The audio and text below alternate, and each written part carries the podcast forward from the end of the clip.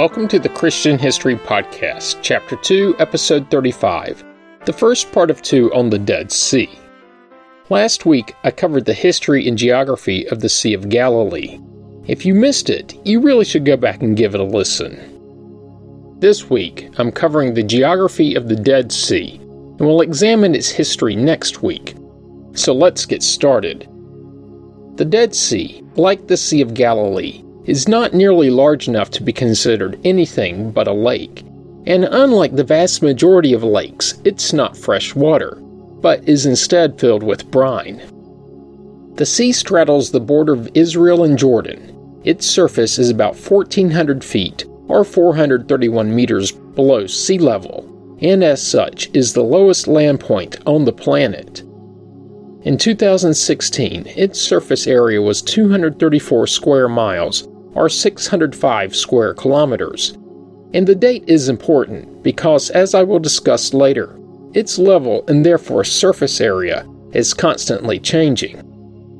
Recently, its total volume and surface has been shrinking. Also, it's over three times larger than the Sea of Galilee. In fact, if it were in the US, it would be the 27th largest lake in terms of surface area.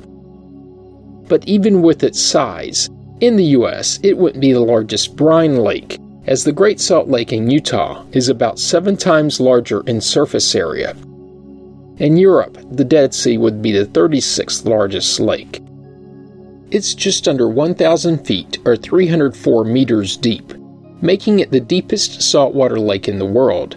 But to be clear, it's not even close to being the deepest lake in the world.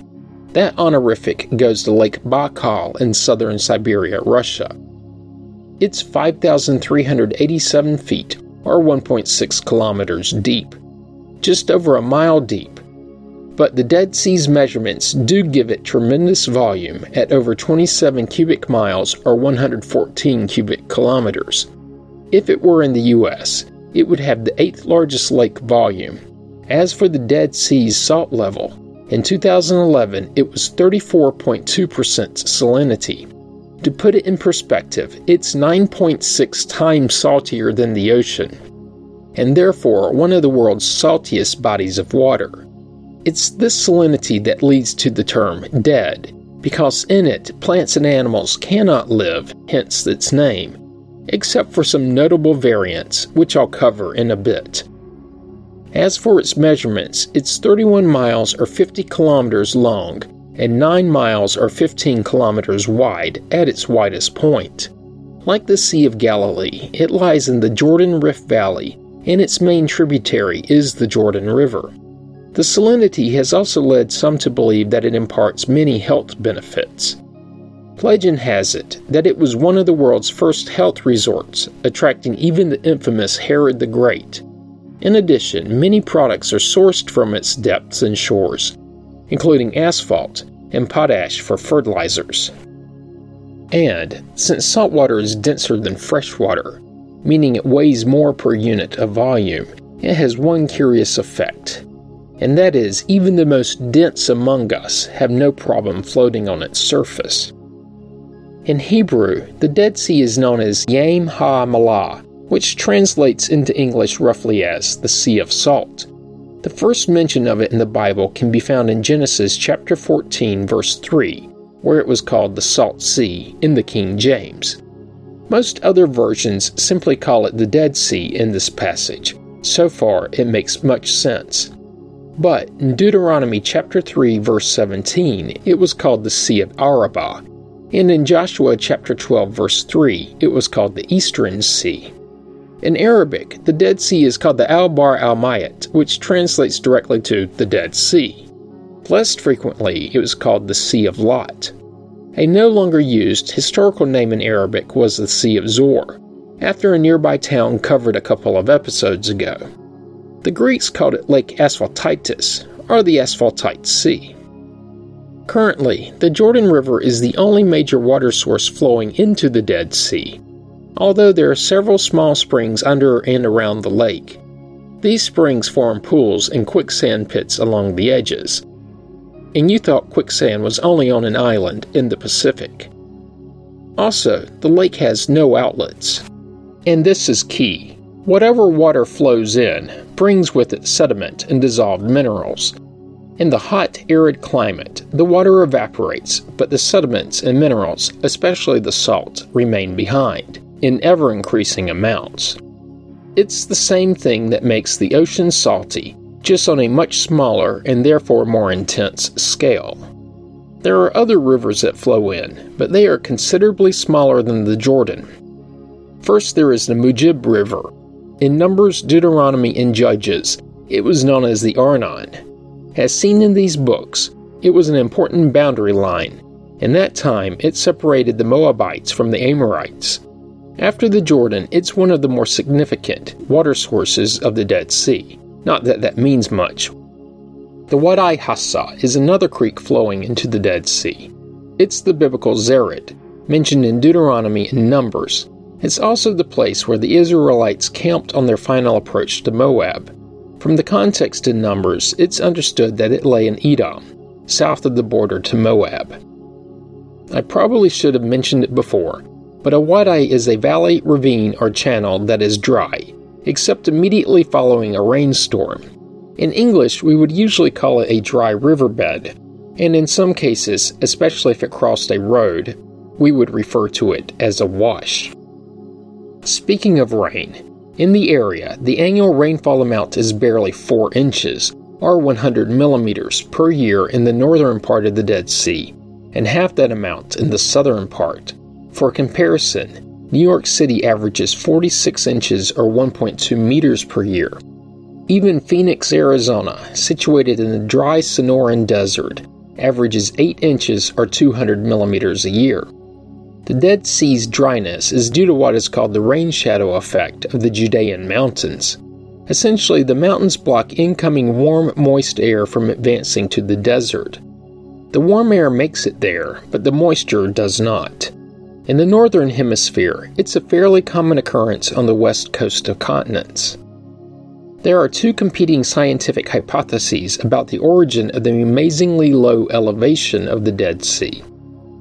The first hypothesis is that it is found in a true rift zone, or an extension of the Red Sea Rift, or perhaps even a longer extension of the Great Rift Valley of eastern Africa. A more recent hypothesis is that the Dead Sea Basin is a consequence of what is called the step over discontinuity along the Dead Sea Transform, creating an extension of the Earth's crust with consequent subsidence. If you have a degree in geology, you probably understood that, but for us laymen, that's about as deep into that valley that I'll hike. And what follows is what scientists have proposed, and the dates are theirs, not mine given that you have free will, even though some researchers will propose that you don't. But anyway, you can subscribe to these theories or not. I think, though, that it's important to understand the perspective of others. Sometime around 3.7 million years ago, in what is now the Jordan River Valley, the Dead Sea, and the northern Wadi Araba was frequently flooded by waters from the Mediterranean Sea. The waters would gather in a narrow curved bay called by geologists the Sodom Lagoon. This lagoon was connected to the sea through what is now the Jezreel Valley. The Mediterranean flooding the valley is theorized to have cycled with warmer than cooler climates. When the climate would warm, the sea level would rise and the valley would flood. Then the climate would cool and the flooding would cease. When the cooling came and the valley dried, the water would evaporate, leaving behind the minerals formerly dissolved in the liquid. Over time, this deposited beds of salt in the lagoon that eventually became 1.6 miles, or 2.5 kilometers, deep. Then, about 2 million years ago, the land between the Rift Valley and the Mediterranean Sea rose to a height that eliminated the flooding. When this happened, the lagoon became permanently landlocked from the sea. It is theorized that at this time the lagoon stretched from the Sea of Galilee in the north to about 30 miles or 50 kilometers south of what is presently the south shore of the Dead Sea. After this, the lagoon shrunk and became what is known as Lake Amora, which was followed by Lake Lisan and eventually the Dead Sea. Both the water and salt levels of these lakes would vary, principally caused by the tectonic sinking of the valley floor, and the ever recurrent climate variations. As the climate became more arid, Lake Lisan eventually shrank and got saltier, finally leaving the Dead Sea as its remnant. Along the southwestern shore of the lake is a 700 foot or 210 meter tall halite formation called Mount Sodom. Halite is simply rock salt, like that is used to melt ice on your sidewalk or to make ice cream. In the prehistoric era, and remember that prehistoric does not mean that there were cavemen with clubs and dinosaurs, but instead it's before written history. Anyway, in the prehistoric era, great amounts of sediment collected on the floor of Lake Amora. The sediment was denser than the salt deposits and are theorized to have extruded the salt deposits upwards, forming what is now the Lisan Peninsula and also Mount Sodom. Geologists illustrate the concept with the thought picture of a bucket of mud where a large flat stone is placed on top. This then forces the mud to creep up the sides of the bucket, Essentially, when the bottom of the Dead Sea dropped due to tectonic forces, the salt mounts of Lisan and Mount Sodom stayed in place as high cliffs. The forces are similar to the formation of salt domes. I probably should have mentioned in the introduction, way back in Chapter 1, Episode 1, that would also weave the geologic into the history of the Bible. Finally, remember when I talked about my take on science many, many episodes ago? Yeah, this is another moment when I think, so that's how he did it. Over the last several millennia, the lake's surface level has fluctuated about 1,300 feet or 400 meters. There are theories that propose these fluctuations are caused by volcanic activity or other seismic events. Like I mentioned before, the Dead Sea's climate is about as arid as any on the Blue Marble. It's also hot, in the summer, the temperature is between 90 and 102 Fahrenheit, which equates to between 32 and 39 Celsius. The average temperature in the winter is more tolerable, between 68 and 73 Fahrenheit, or between 20 and 23 Celsius. Now, this is something you probably didn't expect, but given its low elevation, the region has weaker ultraviolet radiation, especially UVB less sunscreen if you dare. And, also related to the elevation or lack thereof, there is higher atmospheric pressure. Therefore, the air has a slightly higher oxygen content compared to sea level. In 2011, the lake was measured with a salinity of 34.2%, making it one of the world's saltiest bodies of water. This is behind Lake Vanda in Antarctica at 35% Lake Assal on the east coast of Africa at 34.8%, and the lagoon Garabogazkol in the Caspian Sea at just under 35%, and also a few smaller bodies of water in Antarctica. Until the past few decades, specifically the winter spanning 1978 and 1979, the Dead Sea was made up of two different layers of water that differed in temperature, density, age, and salinity. The topmost layer, down to a depth of about 115 feet or 35 meters, had an average salinity of 34.2% and a temperature that varied between 66 and 99 Fahrenheit or 19 and 37 Celsius.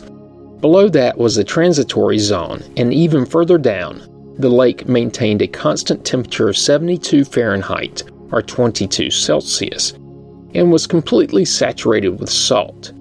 So, what does the complete saturation really mean? Any additional salt that made it into the water would precipitate out as crystals that fell to the bottom, some 1,000 feet or 300 meters down. But keep in mind that the warmer a liquid is, the more dissolved solids, such as salt, it can hold. The same is true with the relationship between air temperature and humidity levels. And a note I did mention the two layers had different ages. A little known fact a drop of rain that falls into any large lake, not just the Dead Sea, can remain there for hundreds of years. In 1978, these layers began to mix together, probably as a result of the ever decreasing water levels. But let's back up a decade or two. Starting in the 1960s, water flowing into the Dead Sea from the Jordan River was reduced due to extensive irrigation and a drought that naturally caused lower rainfall. As time progressed, the lake became more salty. Then, by 1975, the upper layer exceeded the saltiness of the lower layer, yet the two layers remain separated due to the higher temperature near the surface. As any aircraft pilot can tell you, higher temperatures lead to lower densities. But in the winter that began in 1978, the upper layer cooled and its density increased to the point that equaled the lower layer, and the two layers of the previously segregated waters mixed. As far as researchers can deduce, that had not occurred in hundreds of years. Don't be too distraught, though. Since that winter, the stratification has begun anew. One interesting aspect of the Dead Sea is its secretion of asphalt. Well down in the depths, the lake spews forth small nuggets of dark tar. For those of you in North Carolina, while the asphalt did get a mention in the Old Testament, there was no mention of it clinging to the posterior portion of someone's foot. Outside of the Bible, asphalt covered figurines and Neolithic bones from archaeological sites have been uncovered. Not to forget, the Egyptian mummification process relied on asphalt, thought to have been brought there from the Dead Sea. If you will remember back two episodes, when I covered the biblical city of Zoar, and within that episode, when I described the Madaba map, I mentioned how the map showed the Dead Sea with two fishing boats and fish swimming in the river and receding from the Dead Sea. As you probably have surmised, and as I mentioned in that episode, there are no fish in the Dead Sea, but there is life, albeit microscopic and fleeting. There are small quantities of bacteria and microbial fungi growing in its waters. This is especially true when the area floods. When this happens, the salt content of the lake can drop from its usual 34% to 30%, or even lower depending on the amount of precipitation. When this happens, the Dead Sea briefly springs to life. For example, in 1980, after an unusually wet winter, the normally Caspian blue Dead Sea metamorphed into red. Of course, this was investigated, and researchers from the Hebrew University of Jerusalem discovered that the Dead Sea was abounding with a species of algae called Dunaliella. The Dunaliella fed red pigmented halobacteria. It was these bacteria that caused the color change.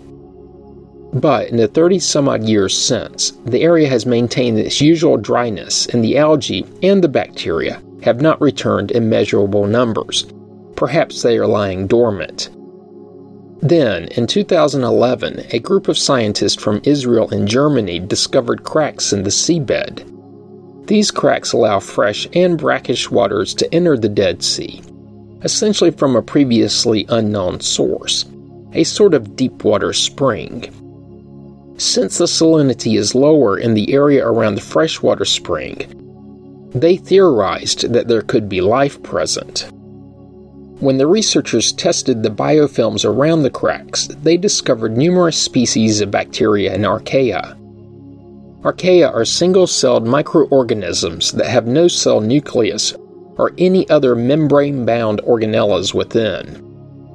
Near the lake's shores, essentially in the cooler mountains that surround the basin, various animal species thrive. There are wild goats, rabbits, jackals, foxes, and leopards. There are also hundreds of species of birds. In fact, the land teems with so much life that both Jordan and Israel have established nature reserves in the immediate area. The region is also home to a species known as a hyrax. In my North American mindset, I had no idea what a hyrax was, so of course I ventured down that rabbit hole. They are small, stocky herbivores that resemble a large, somewhat cute, short tailed rat. They are typically 12 to 28 inches or 30 to 70 centimeters long and weigh between 4 and 11 pounds or 2 to 5 kilograms. A picture will be posted. Besides the Dead Sea Basin, they also live throughout the Middle East and Africa. And now for the part that both blew my mind and has left me completely confused. These small rodents are believed by many researchers to be the closest living relative of, wait for it, the elephant. I'll let that sink in for a moment, and while it does, I'll throw another plot twist your way and tell you that they are also considered closely related to manatees. I'm trying really, really hard to resist further commentary on these theories, and I'll let it go by saying that they are really interesting. To wrap it up, the area is a very barren desert now, but it hasn't always been so. The delta of the Jordan River, just before it flows into the Dead Sea, used to be a thicket of papyrus and palm trees. The first century Jewish Roman historian Flavius Josephus described Jericho, located on the shore of the delta, as, quoting, the most fertile spot in Judea. End quote.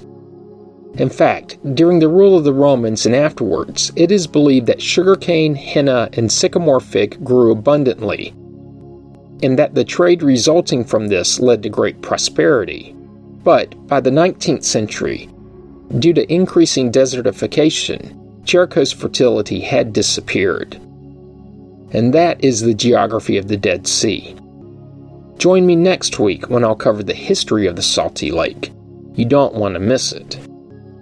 As always, you can find information about the podcast on the internet at ChristianHistoryPodcast.com. Comments and questions can be sent to comments at ChristianHistoryPodcast.com. You can also find the Facebook page by searching the phrase Christian History Podcast as three separate words. Once there, be sure to like the page. And if you're enjoying the podcast, and I really hope you are, be sure to subscribe so you get the episodes as soon as they are released. Finally, go to iTunes and give the podcast a positive review. I really appreciate it. Thanks for listening, and have a great week.